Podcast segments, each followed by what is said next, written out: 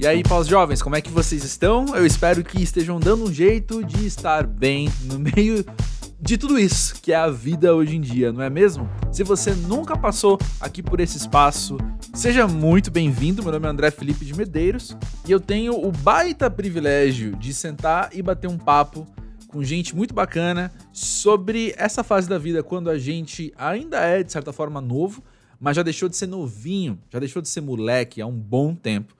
E a gente está aqui tendo já algumas histórias para contar, não é mesmo? Algumas coisas para compartilhar sobre as nossas vivências. Bom, no caso de hoje, é um cara que ele tá vivendo aí a terceira vida dele, nas palavras dele, que é Lucas Silva.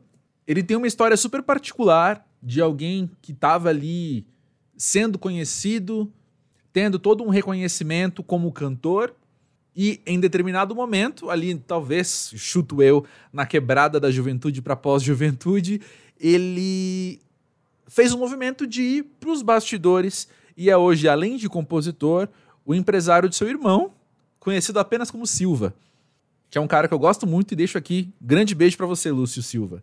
Mas pois bem, o Lucas é um cara que eu sempre vi nos bastidores, eu cobrindo as coisas com música para ver ou com o Monkey Buzz, eu sempre via ele nos bastidores dos shows, em eventos, mas a gente nunca pôde sentar e bater um papo de fato. Foi a primeira vez que a gente conversou para além do e aí, muito prazer, sabe?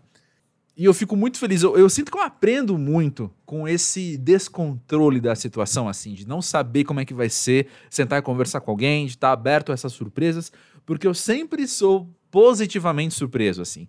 Como é bom descobrir que tem mais gente legal no mundo pra gente conversar sabe? E eu sinto que vai ser um papo muito legal para você. Se você é fã de Silva e quer fofoca de bastidores, fica aí que você vai curtir. Se você é um cara que acompanhava o Lucas, então, naquela época que ele estava em cima do palco, aguenta aí que você vai gostar de ouvir o que ele tem para falar. E se você não faz ideia quem ele seja, o que, ou quem é o Silva, enfim, mas quer sentar e ter contato com uma pessoa de verdade, falando coisas de verdade, esse episódio também é para você. Ou seja, Se prepara que vem muita coisa boa por aí. Eu quero fazer só um, um adendo, talvez até como, sei lá, aviso de gatilho. Se você ouviu o episódio com Tomás Bertoni, episódio recente aqui do Pós-Jovem, de certa forma recente, algumas questões sobre fé e espiritualidade surgiram ali e elas voltam agora nesse episódio com outra, com outra perspectiva, né? Com, com as vivências do Lucas e minhas também.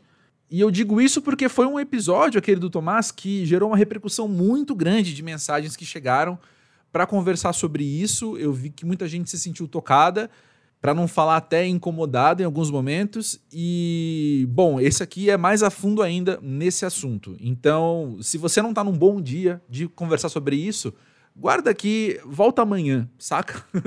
Mas se não for o caso, se você tá, tá num bom dia, primeiro de tudo, que inveja. Segundo de tudo, fica aí que vai ser legal.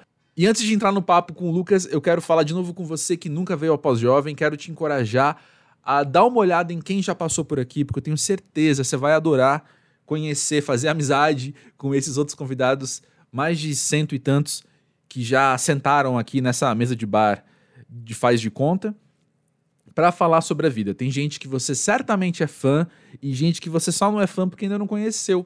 Então dá uma olhada em quem já passou por aqui. Dá uma olhada no feed, onde você escuta podcast, já segue o Pau Jovem por lá. E também no arroba Pau Jovem do Twitter e do Instagram, além de seguir lá nos destaques dos stories do Instagram, você vai ver, assim, uma maneira mais organizada, entre aspas, os convidados que já passaram aqui pelo Pós-Jovem por sua área de atuação. Pode ser mais fácil para você. Vai que você quer ouvir mais sobre gente de cinema, mais gente de literatura, enfim.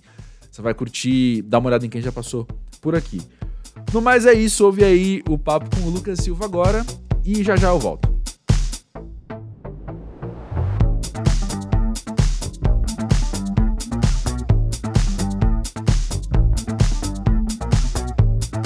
Lucas, conta pra gente, pra você, o que é ser pós-jovem? Rapaz, pós-jovem? que pergunta complexa, cara. É porque eu ainda me considero ah, jovem, né? Eu não te considero jovem, aqueles, né? Sei lá, eu não, é. Eu acho que eu acho que pós-jovem tem a ver com, com maturidade, assim, né? Com com estar tá centrado, com conseguir tomar decisões mais coerentes, e conseguir enxergar melhor o panorama geral de trabalho, é, as oportunidades, o panorama é, humano mesmo, eu diria. É um meio muito complicado esse meio da Uhum, arte, né? Você você está lidando com o ego o tempo todo das uhum. pessoas. E isso é uma coisa que talvez que eu acho mais cansativa de todo esse trabalho, é E justamente, nesse ponto, nossos trabalhos são muito parecidos. é, imagino. Eu acho também, assim, porque tem muito desafio criativo, né, no meio, eu escrevendo, eu fazendo podcast, assim, tem muito Sim, traba- desafio criativo. Como é que eu falo disso? Como é que eu faço pra isso aqui ser mais legal? Como é que eu faço? E isso é é, cansativo, ponto. Mas lidar com gente, aí é o que me estressa e me cansa. é muito, muito complicado, muito É. complicado. Mas aí eu acho que com o tempo, com a experiência, a gente aprende, a gente, a gente não cria mais expectativa errada, a gente já não, não fica deslumbrado com nada, nem com ninguém. Uhum, Porque no início você fica muito. Acho que tem algumas fases, assim, né? No início você acha que é tudo muito impossível, e aí você fica naquela de achando que, pá, ele não vai querer, ah, ele não vai gostar. Não, mas você- quando você percebe que já não é impossível ter determinados acessos, você começa a ter acesso, e aí você começa a ter acesso e você começa a achar que as pessoas são todas como, como você, ou uhum, como o irmão, e, uhum, e que vai ser de boa o contato, mas não é. Aí você começa a entender que o bagulho é muito mais complicado. total. E, e é isso, mas a maturidade, acho que é o lado bom do pós-jovem é esse, é de você saber filtrar, entender, entender mais o rolê. É Concordo isso. 100%. E É, aí nisso, né? Você ter mais experiência, criar menos expectativa, como você falou, sem esperar que os outros vão ser parecidos com você. E eu acho que também um lado pós-jovem nisso é você dar um jeito de estar em paz com essas diferenças dos outros, sabe? Com você sim, não chegar e sempre desconfiar de todo mundo e também nem chegar e sempre confiar em todo mundo. Você chegar mais aberto é, pra conhecer a situação. Falar, não, tem gente. No fim, tem gente que é legal e você não conheceu ainda. Não parece. Às vezes parece que a gente já conhece todo mundo que vale a pena no mundo, né? Mas tem mais uns- uma meia dúzia que tá escondido ali que vai ser legal você tem, conhecer, que tem, você pode confiar. É isso, Entendeu? é isso. Exatamente. Então estar aberto a isso também, eu acho que é um movimento que vem. que exige maturidade, né? É, total. Eu acho que acaba sendo isso. Você vai conhecendo de fato quem está com você, quem está com você esse tempo todo, porque acredita no seu trabalho e acredita. É isso, que não é, é... Para mim, as coisas não têm que mudar porque mudaram de patamar ou porque você conseguiu ter um sucesso a mais aqui ou um determinado projeto. Para mim, as coisas não, não tem que, você não tem que tomar posturas diferentes a partir disso, porque senão você passa a ser é, guiado pelo, por esse sucesso e você acaba ficando refém desse sucesso e acaba tendo que trabalhar para ele, né? Quando Uhum. na verdade o sucesso tem que trabalhar para a gente, né? O sucesso é algo que Uhum. você conquistou. Eu não vou ficar agora trabalhando o sucesso. Então acho que muita gente acaba errando nisso e entrando nesse nesse círculo vicioso é, e, e fica perdido. Se perde na vida, se perde na carreira, porque ah, passa a tomar decisões baseadas no sucesso e não no que de fato acredita, né? Não é. Uhum. Não que a gente não vá abrir concessões, Uhum. né? Você sempre abre. Às vezes eu acho que eu paro para pensar, falo, pô, tô abrindo concessão demais aqui, tô indo demais por aqui, peraí, vou frear, vou, sabe? É óbvio que é uma decisão conjunta também, não é, não é só minha aqui do trabalho com Silva, né? Sim. É uma, é uma decisão bem conjunta, na verdade, bem coletiva, mas é isso, vai um freando o outro, um abrindo o olho do outro, tal. É, aqui a gente trabalha nesse primeiro núcleo do Silva aqui, né, de, de casa, é, sou eu, Silva e André Pache, né? Que a gente Uhum. não faz nada sem, sem ter essa essa discussão dos três juntos, sabe? Tudo Isso meio tudo que passa desde sempre, três, né? Há 11 anos. desde sempre, desde sempre. É, no início era mais eu e meu irmão, Uhum. e o André veio, do André, apesar de estar mais desde o início, ele veio entrando para esse núcleo aos poucos, assim, porque ele é Ah, mais, entendi. mais mineiro, sabe? Mais Ganhou, mineiro, co- mais. foi ganhando espaço dele, né? É, é, na verdade, ele também foi se sentindo mais confiante de.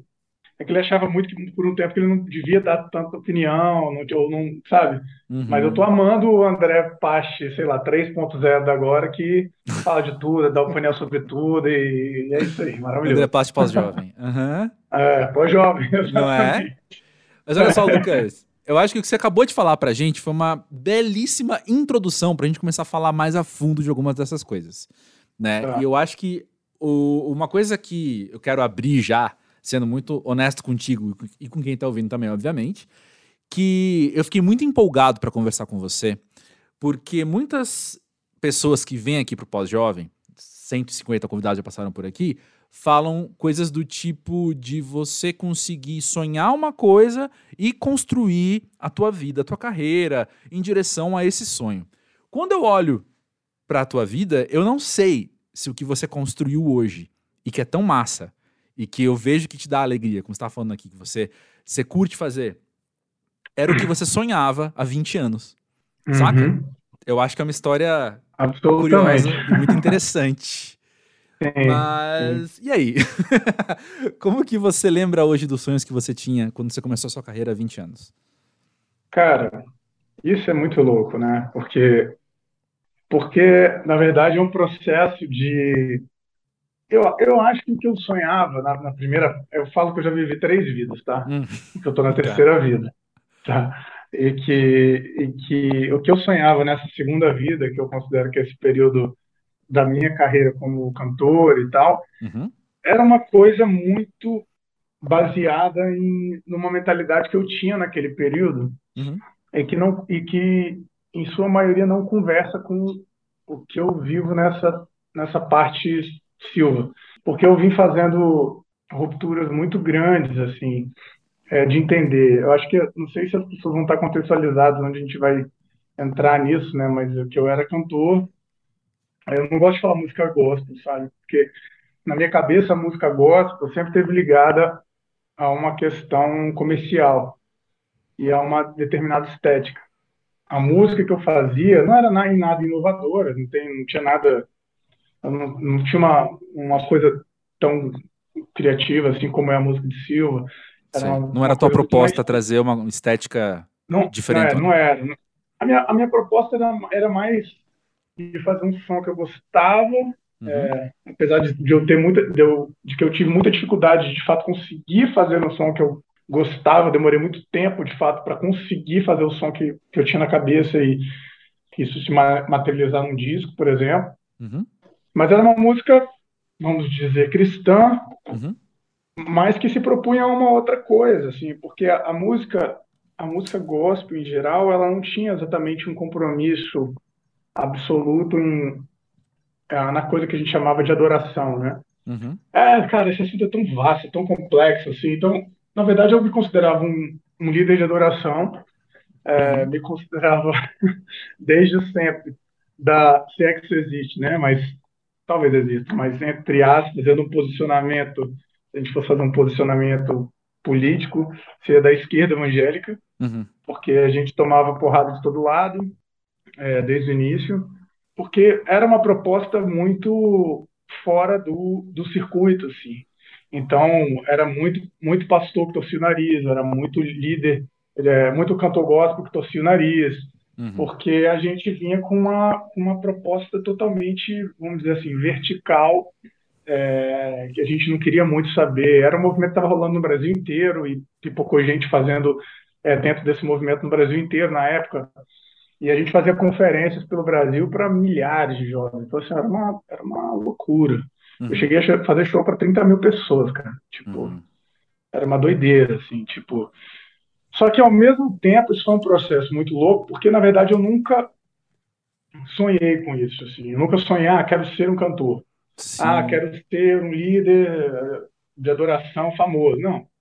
Ao contrário, a minha, a minha grande tudo que eu sempre quis na vida, na verdade, que ainda nem cheguei lá, de certa forma, já cheguei, mas não cheguei, era ser escritor. Eu queria escrever minhas paradas, eu queria, eu queria publicar meus livros, eu queria fazer isso. E a minha grande crise aos 19 anos, 20, voltando para a igreja, porque eu não estava na igreja na minha adolescência, uhum. foi, foi tipo, pô, como é que o mundo vai aceitar um escritor que se diz evangélico? Hum. Porque na minha cabeça, naquele momento, isso já era antagônico, assim. Já era uma questão.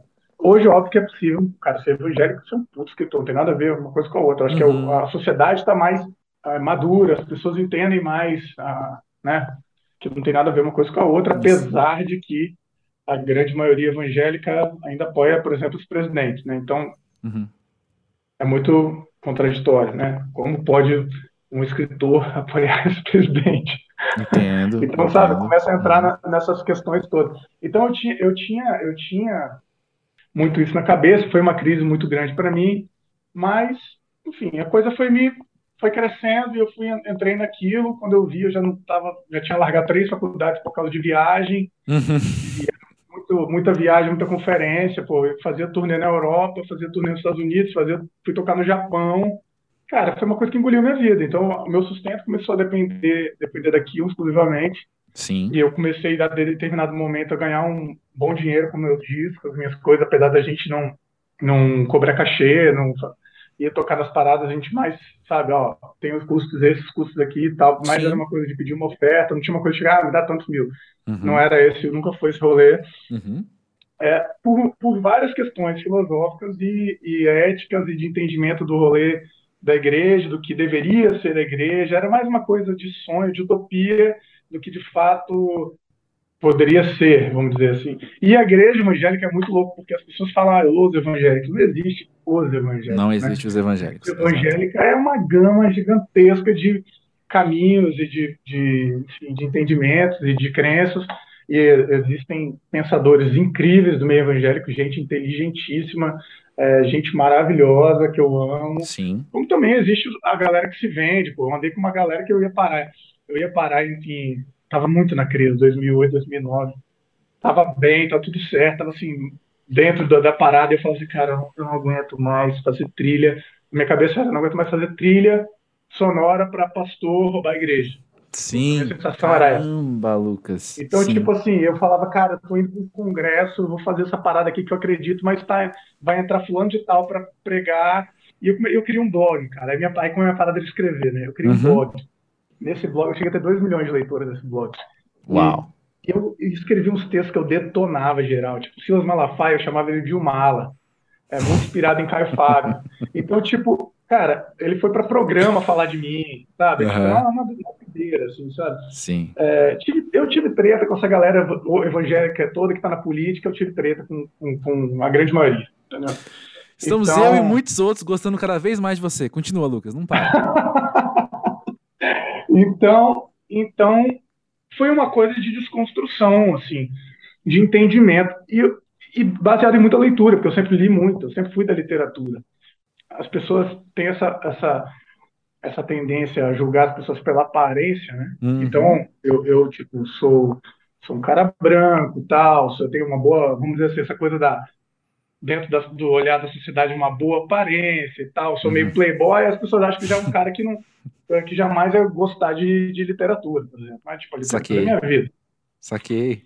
Então, então tem toda essa coisa do, do, do, E se não fosse literatura, se não fosse literatura na minha vida, eu seria um grande estúpido. Possivelmente eu seria o cara do estereótipo de fato.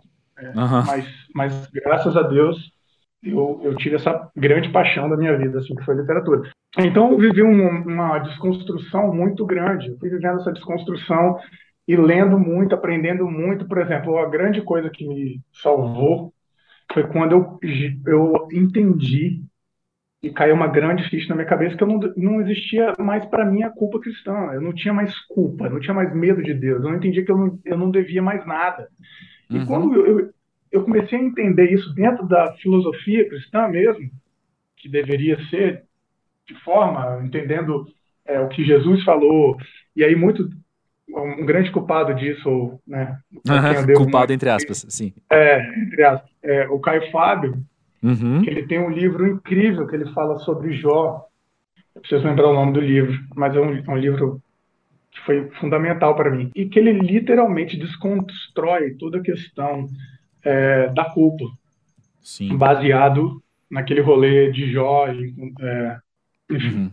E isso foi uma desconstrução tão grande para mim, e eu começava a falar disso de boca cheia, e eu comecei a falar disso pro meu irmão, para os amigos do meu irmão, e todos eles, sério, era como se uma ficha, eu via a ficha caindo na cabeça deles, assim, na uhum. mesma hora, e eles falaram, vieram me falar assim, cara, eu vivia com medo do escuro. Olha que doideira. Ah, uau. Gente, gente grande, gente adulta. Uhum. Tinha medo do escuro. Por causa de todo esse rolê maluco de, de igreja evangélica de demônio pra cá, demônio pra lá, essa coisa, essa doideira. Tudo é espírito, tudo é isso, tudo é do diabo, não sei o quê. E quando, quando caiu essa ficha no meu irmão, eu vi isso cair no meu irmão, eu vi isso cair no, no, no, no, no Juninho, que tocava com a gente. Uhum. Foi uma grande libertação para todo mundo, sabe? Na Hum. vida mesmo.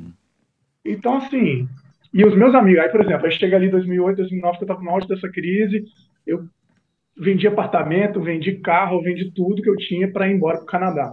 Aham. Deu tudo errado para ir embora para o Canadá. E eu tava naquela frustração máxima, porque eu falava, cara, eu quero sair daqui, eu quero recomeçar a vida, olha a. Sim. Queria recomeçar a vida imigrante no Canadá, isso teria dado errado num nível assim. mu- muito, muito grave. Mas a gente entende o raciocínio, né? Faz sentido. A gente consegue É, observar de longe e fugir, falar. ah, é. Eu queria, eu queria fugir disso aqui, não aguentava. mais. Exato, exatamente. E aí, junto com isso, veio uma galera que hoje comanda o movimento jovem no Brasil, que eram os caras que eu acreditava muito, que eram os caras que, não vou citar nomes para não ser indelicado com ninguém, mas é meu Uhum. ponto de vista hoje, eram os caras que me incentivaram pra caramba, uma, uma galera com muito potencial, muita liderança, uma galera muito capacitada. E eu falei, ah, quer saber, eu vou tocar esse barco, eu vou junto com esses caras e tal. Mano, hoje, hoje esses caras, tipo, levantam a bandeira do Bolsonaro dentro da igreja, sabe? Tipo, Uhum. é uma galera inteligente, é uma galera esclarecida, é uma Uhum. galera, sabe, com, com, com- fala várias línguas, com cultura, sabe? Uma galera estudada. Mas como é que Uhum. pode? Como é que Uhum. pode? Como é que, como é que fala? Como é que junta os dois dentro da, da mesma da mesma caixa? Como é que você fala de Jesus e fala de um, de um, de um troço desse? Sabe? Uhum. Não dá, Uhum. não dá. Ou você não entendeu nada de Jesus, Uhum. sabe? Ou você ou você está se fazendo de idiota porque você quer manipular alguma coisa, quer chegar em algum lugar através através do- do- Uhum. de um absurdo que é esse presidente. Então, tipo, então eu sou muito feliz, muito realizado de não estar mais no meio eh, evangélico há mais de 10 anos, justamente para não não viver esse período Entendo. que estamos vivendo. Assim, eu acho que seria uma, eu acho que eu teria pirado se eu não tivesse Entendo. dado esses passos todos, assim. Então, enfim, só para resumir, cara, o final da minha epopeia cristã foi, foi, gravei o DVD, já era, não lembro agora se é 2010 ou 2011, acho que 2011, gravei o DVD, é, foi o meu primeiro DVD na época e tal, tinha gravado cinco discos, e, pô, consegui, né, enfim, fazer um DVD, era muito difícil, tudo independente, sem gravadora, Uhum. sem nada, mó rolezão e tal. Gastei mó grana, me endividei horrores. Chegou antes de lançar o DVD, eu falei, quer saber? Não aguento mais. Hum. E joguei tudo pra cima e fiquei com a dívida. Uhum. Do dia pra noite, sem dar uma entrevista, sem falar com ninguém, sem nada, eu tirei site do ar, Instagram do ar, Twitter do ar, é, é, tudo do ar. Tirei tudo. Surto. Aham. Tudo. Surtei, deletei tudo, assim, vrau, sumi. Falei, não, não tinha mais agenda, não cumpria mais nada e desapareci. É tipo se mudar pro Canadá, né? É tipo se mudar pro Canadá. Uhum. Exatamente. Começar do zero. Só que a grande parada era, eu não tava, eu não tinha, era meu, meu ganha-pão. Uhum. Eu larguei meu ganha-pão do dia pra noite na loucura e separei da minha ex-mulher, porque ela não aceitou, não lidou bem, Uhum. é, não, não entendeu. E, enfim, larguei tudo literalmente. Eu dei um, eu dei um 180 na minha vida. Assim. Eu falo 360 não dá que você volta pro mesmo lugar. Então, foi um, foi um- foi um, um 180 na minha vida completa. Foi uma loucura, passei muito perrengue, sacou? Uhum. Consegui ainda né, ter uma graninha para começar a investir no meu irmão, porque justamente ali onde eu estava largando, ele Uhum. estava botando o disco na internet. Sim, foi 2011, eu anotei aqui. É, Exatamente. então, eu joguei. E, e foi totalmente sem pensar, porque imagine, meu irmão, que naquela época a gente tinha pouco contato, a gente não era tão próximo, porque ele estava em Sei. outro rolê, fazendo outras coisas. Foi Sim. produzir o disco dele no Rio de Janeiro. Apesar de eu, de eu tá, de ter escrito as letras já ali naquela altura, Uhum. cansei, por exemplo, olha que doideira. Cansei que uma música eu escrevi quando ele estava na Irlanda, Sim. em 2009, é justamente desse período que eu queria largar tudo. Cansei. Sim. Olha, fãs do Silva das antigas acabaram de ouvir essa música agora com outro, É, outros ouvidos. é, então eu cansei mesmo, cansei da vida, cansei de tudo. É. Então, tipo, e que aí que ele foi soltar ali em 2011, que é quando eu realmente estava cansado de tudo. Uau, sim. É. Eu só espero que você tenha tido a sacada na época de dar risada que DVD e dívida têm as mesmas consoantes. Porque eu anotei aqui agora e dei risada. Ele fez o DVD da dívida dele. Né? Exatamente. Exatamente. E na época eu tava muito ferrado, cara. Eu deixei meu pai, falei, pai, ó, na boa, eu quase disse pra ele, a culpa é sua. Você que me botou na igreja. Então, ó, segura-se essa dívida aí, vai, vai pagando aí, quando eu puder eu te pago e tal. E foi meio que na doideira, assim. Uhum. Porque, cara, eu tava, eu, eu tava sem grana, voltei para casa dos meus pais, com dívida, e meu irmão começando a carreira. Meu irmão começando a carreira. Ele já tinha dado 50% da carreira pro maluco uhum. que apareceu para ajudar ele. Eu falei, que, que, que, que, como é que é? Eu falei, 50%, velho, você tá doido? Tipo, meu irmão não entende nada de negócio. Não, isso aqui é nada. Não, não quer uhum. saber. Quer saber.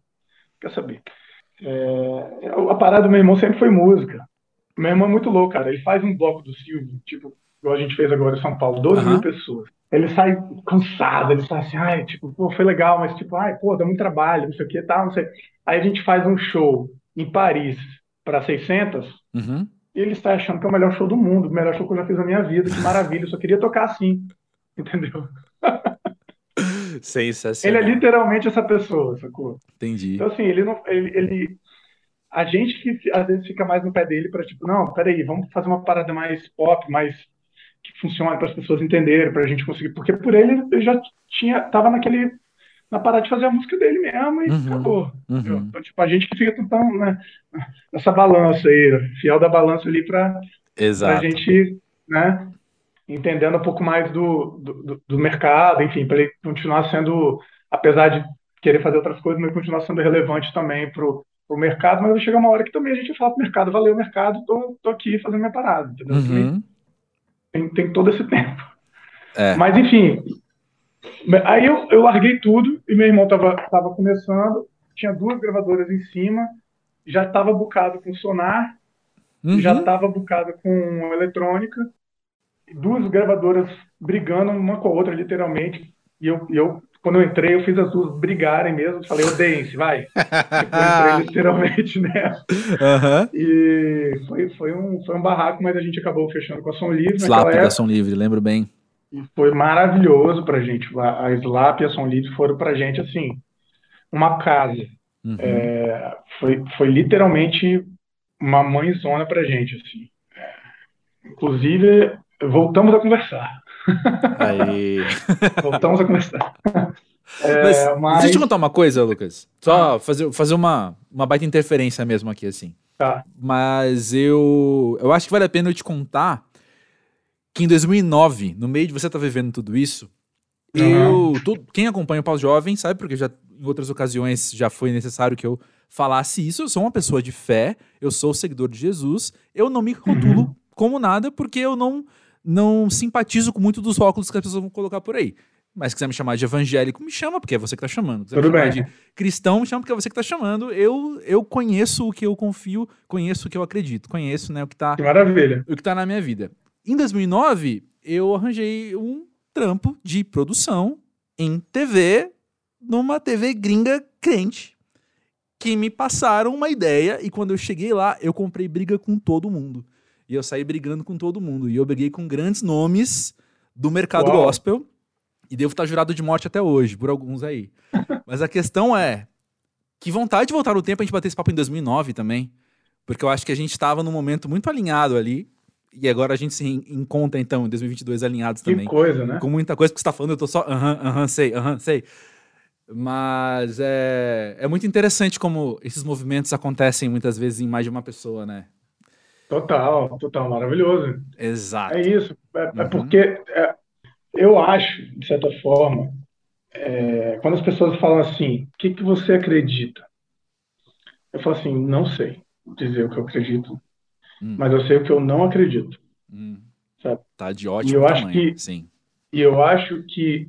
Eu sei sim coisas que eu acredito, óbvio que eu sei, mas eu digo assim, eu não, não quero também rotular, porque eu acho que eu, acredito hoje em várias coisas, é, que eu acho que Deus caminha em várias coisas. Uhum.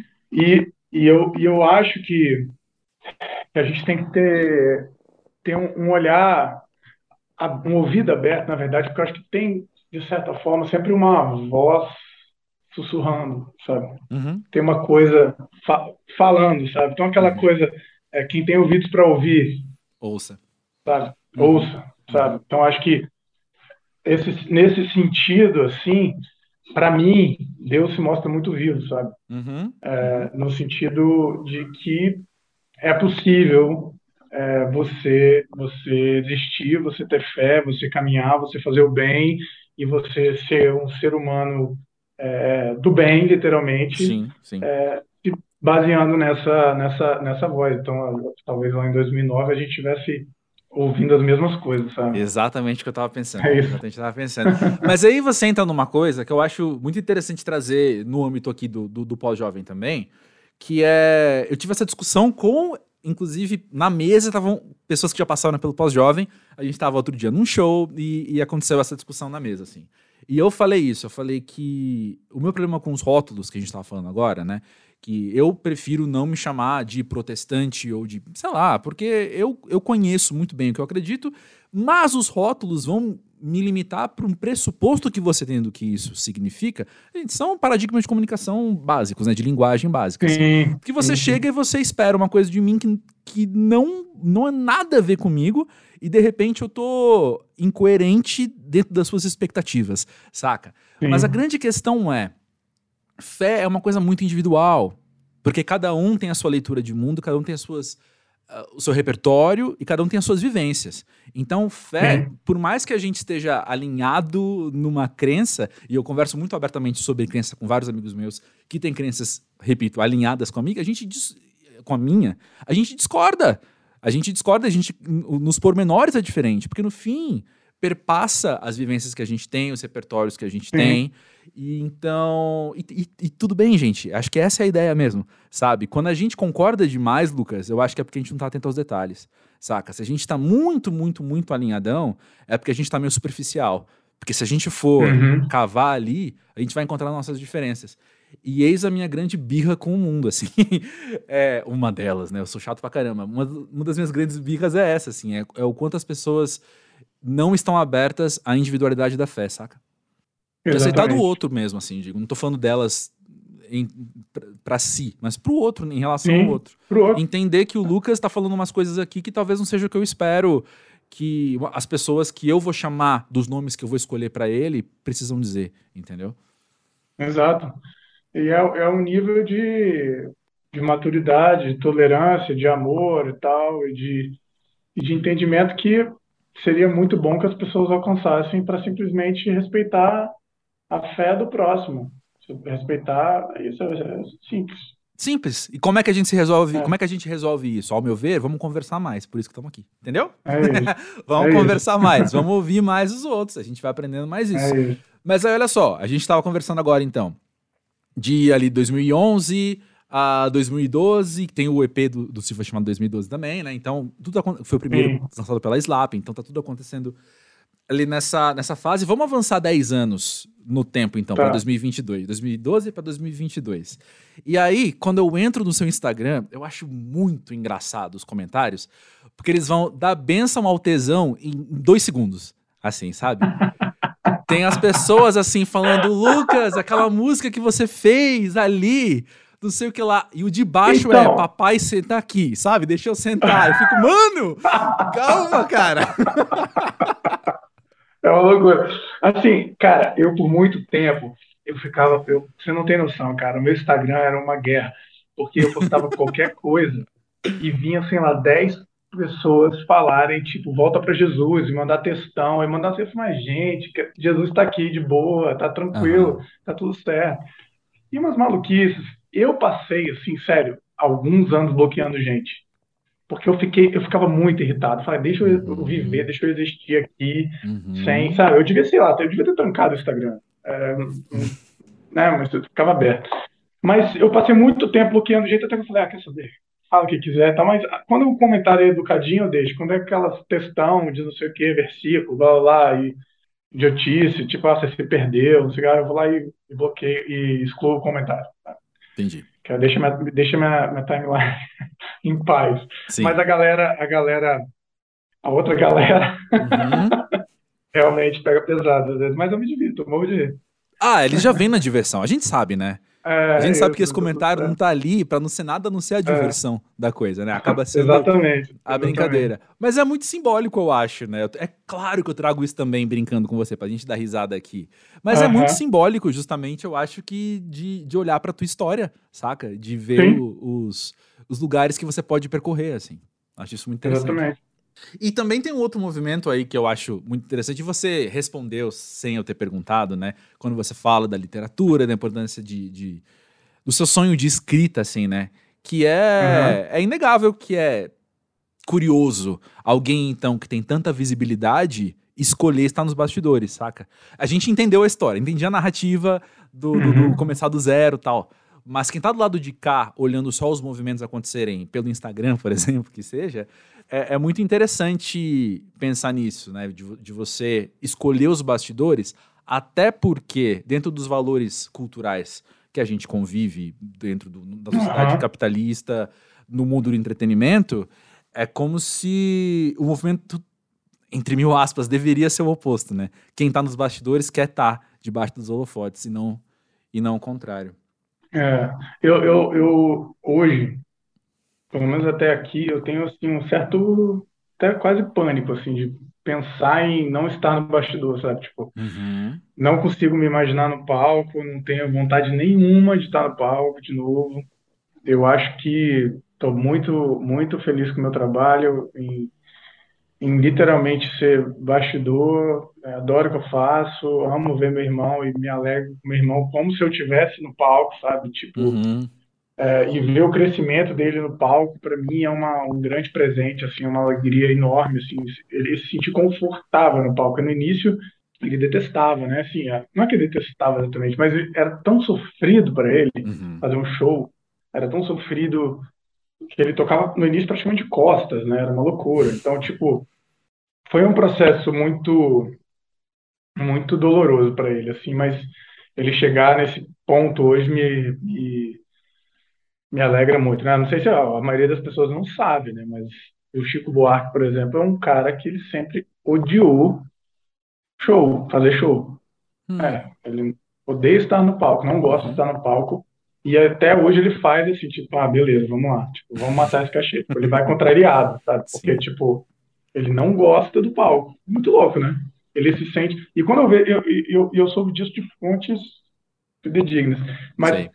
eu sempre achei o- a postura, a, a linguagem assim, do, do, do, do Chico no palco, por exemplo, muito tímido. Eu falo assim, cara, por que, que ele é tão tímido, né? Tipo assim, quase, parece, de fato parece que ele tá meio até incomodado, assim, sabe? Uma coisa muito fechada, assim.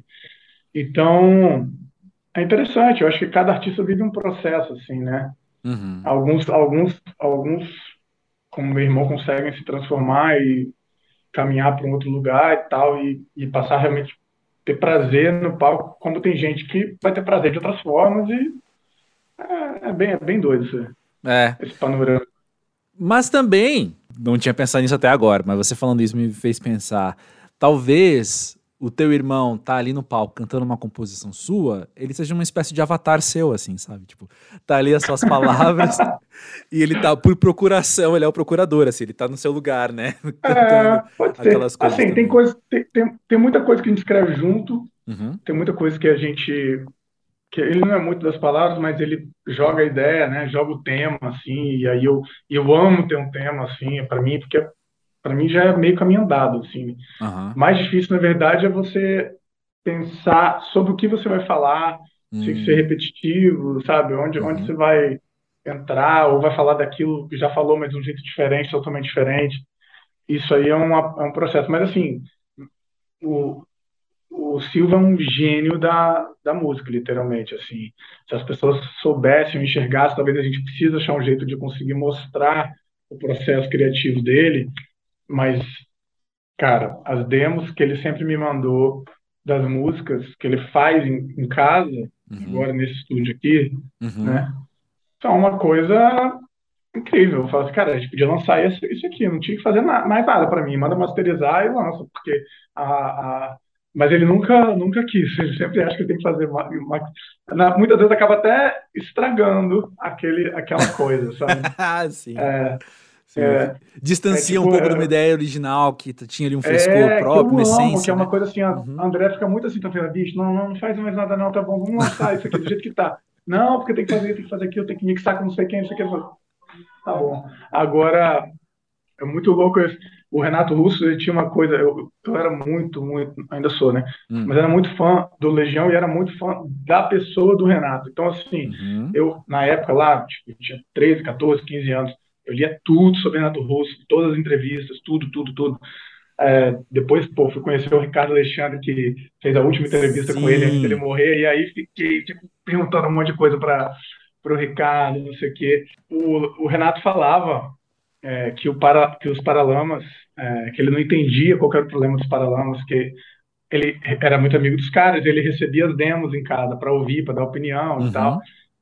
Ele amava as demos tipo assim, as demos eram incríveis e perfeitas. E quando ia pro disco e pra gravação e saiu o disco, tipo assim, era tudo estragado na opinião dele. Tipo assim, Sim. assim, cara, eu amo Paralamas das demos e eu não, não gosto do que eles lançam.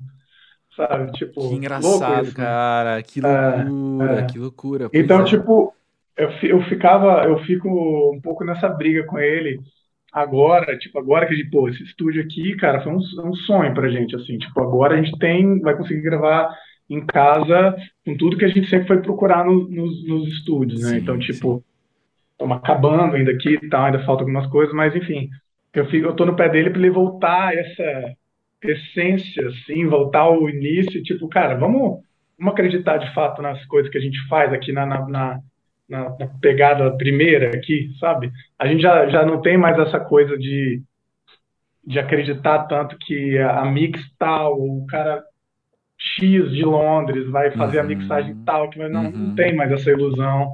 É, então vamos acreditar de fato no que a gente está escutando e vamos valorizar o nosso ouvido, está tudo certo. Sabe? Estamos, na verdade, voltando uns passos para esse caminho assim de, de coisas que a gente fazia lá atrás, cara. Tem muita coisa que a gente fazia lá atrás que a gente para para ver, que hoje a galera da ponta da, da, da, da música tá faz. Sim. Sabe? Tipo, sim, sim. É, é, Rosalia, Tangana, a galera toda, tipo, fazendo coisa que a gente, na nossa música lá atrás, a gente já fazia. Sim. Sabe? As sim. formas de samplear, as formas de, de, que a gente já fazia lá atrás. E a gente falou, pô, a gente já tava certo.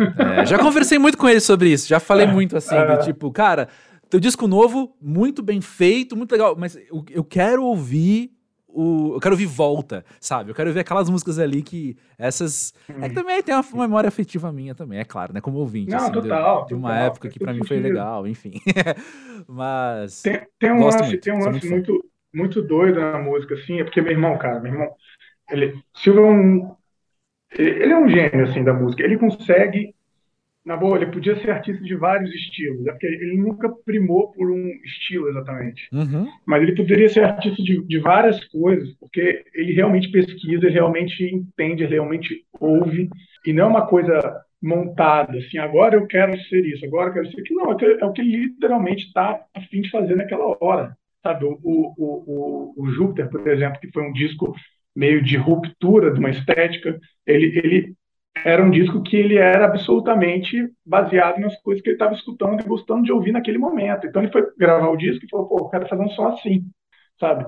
Então, como assim também foi o brasileiro e tal, são, então, são discos que têm estéticas totalmente diferentes uma da outra e que aí quem é muito fã de uma coisa que aconteceu em determinado momento fica meio é. chocado, chateado uhum. ou, ou reclamando, mas é isso, assim, tipo, a música é uma coisa muito muito volátil, né? E eu uhum. acho que você tem que, eu acho que o mais importante é você conseguir comunicar. Você Sim. tem que comunicar. Sim. Eu acho que é importante as pessoas entenderem o que você está fazendo, sabe? Não, não adianta você querer, sabe, ser cosplay de uma coisa que já passou, que já, já foi, sabe? Eu, eu acho que eu, a gente tem uma, uma tendência muito grande dos, dos artistas quererem ser hoje em dia cosplay de outros artistas. Isso, isso é um erro assim uhum. absurdo, cara. Porque você não vai conseguir reproduzir uma coisa original, uma coisa que foi, foi feita, sabe? Tipo, você uhum. não vai conseguir é, fazer, fazer isso de novo. Sim, e olha só, você com o seu trabalho junto ao Silva, vocês viajam bastante, você acabou de citar um show, o show aqui em São Paulo, depois o show em Paris. Uh, você viaja bastante, você pode conhecer diversos artistas. E como é que é o Lucas ouvinte hoje de música? O que, que você tem curtido escutar? Cara, eu vou até abrir o Spotify aqui, quer ver? Precisa de cola, eu também eu preciso quando me perguntam. Eu ouço de um tudo, cara. A minha, a minha, a minha, o meu Spotify é zoado. Porque eu, eu literalmente não tenho, não tenho preconceito com música. Então, assim, eu às vezes paro para ouvir coisas que eu não que eu não ouviria só para me tirar do meu aquele lugar de conforto, assim, e eu começo, uhum. e eu ouvir coisas novas, sabe? E também depende muito do meu estado de espírito. Óbvio que tem hora que eu não quero ficar pesquisando música, eu quero eu quero ouvir o que eu gosto de ouvir, sabe? Uhum. E aí uhum. quando eu vou tipo, uma coisa assim mais que eu quero ouvir mesmo, geralmente eu vou para uma coisa mais tipo, ah, sabe, tipo ouvir um, um Strokes. Uhum. Mas aí na, aí na sequência eu já vou ouvir um João Donato.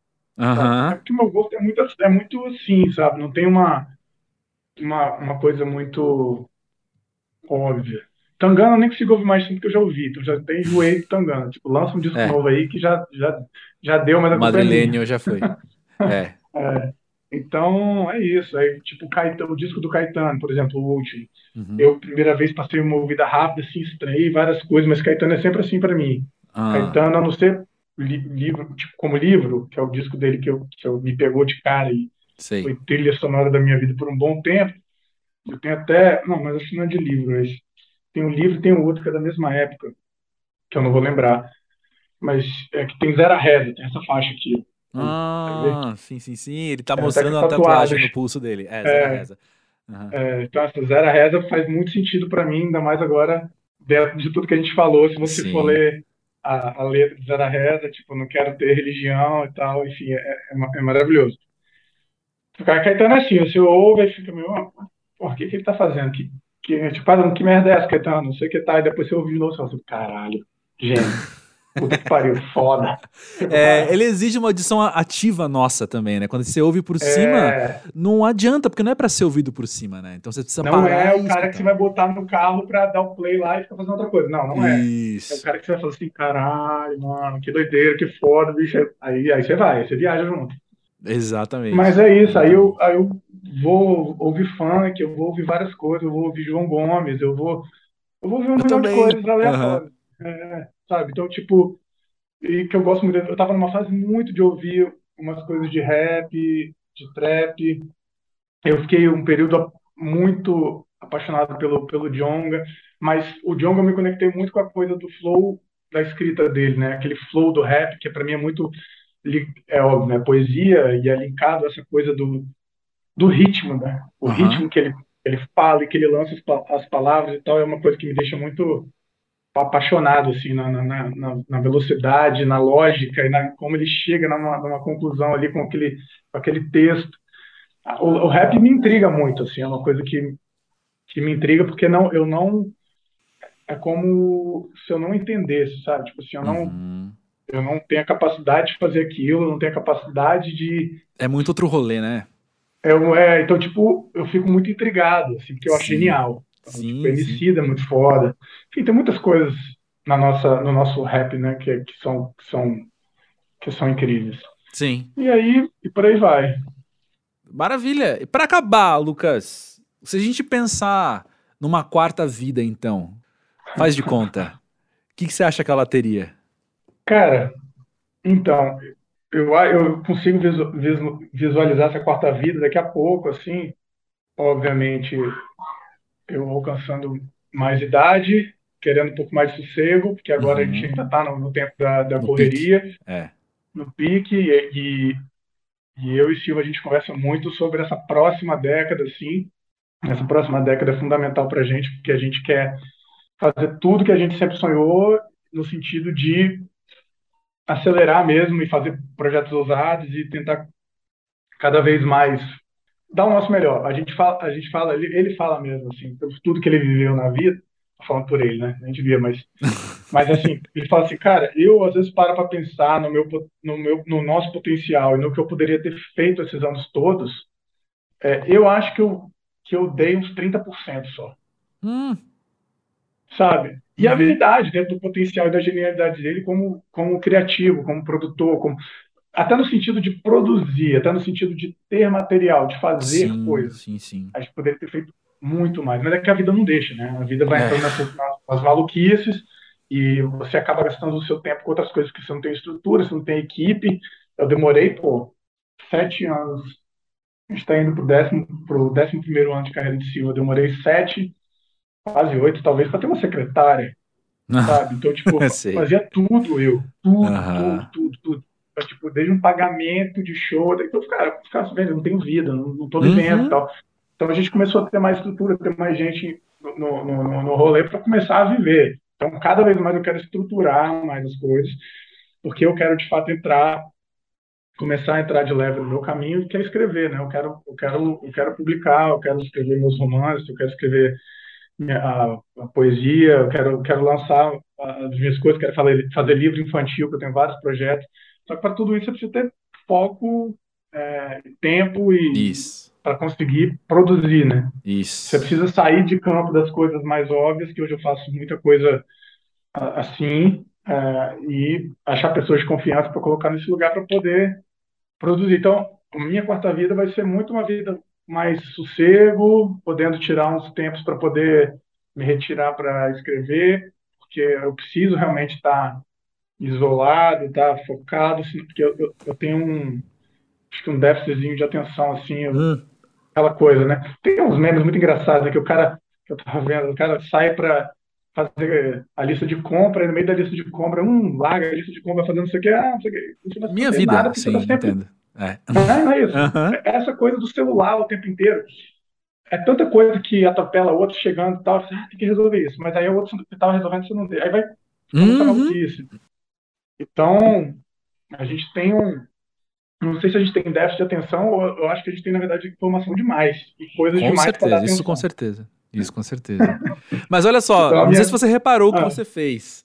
Eu te perguntei, ah. a gente começou aqui, depois que a gente passou do papo do que é pós-jovem, eu te perguntei dos seus sonhos de 20 anos atrás. E você falou da literatura. E agora, quando eu falei da, da, da quarta vida, você respondeu, resgatou aqueles sonhos ali. Ou é. seja, é, é isso aí. É. Agora é hora de realizar os sonhos de 20 anos atrás. Né? É isso, vamos voltando para a primeira vida. É. né? Lucas, que incrível poder sentar e bater esse papo contigo, com tudo isso. Teu irmão sabe muito bem o quanto eu sou fã do trabalho de vocês, então agora você também sabe. Sou muito fã do trampo de Pô, vocês. Parabéns por tudo que vocês têm obrigado. conquistado aí. E obrigado por estar aqui no Pós-Jovem trazendo você, quem você é e suas palavras. Ah, que legal. Não, obrigado pelas palavras, pelo carinho aí. Acompanho você, Música para Ver aí também desde, desde sempre. E, pô, prazerzão te conhecer também. Espero que em breve a gente possa tomar uma cerveja, se você bebe ou outra coisa e aí trocar essa ideia aí. Vamos, pronto, fechou. Ao vivo, a mesa de bar. É isso.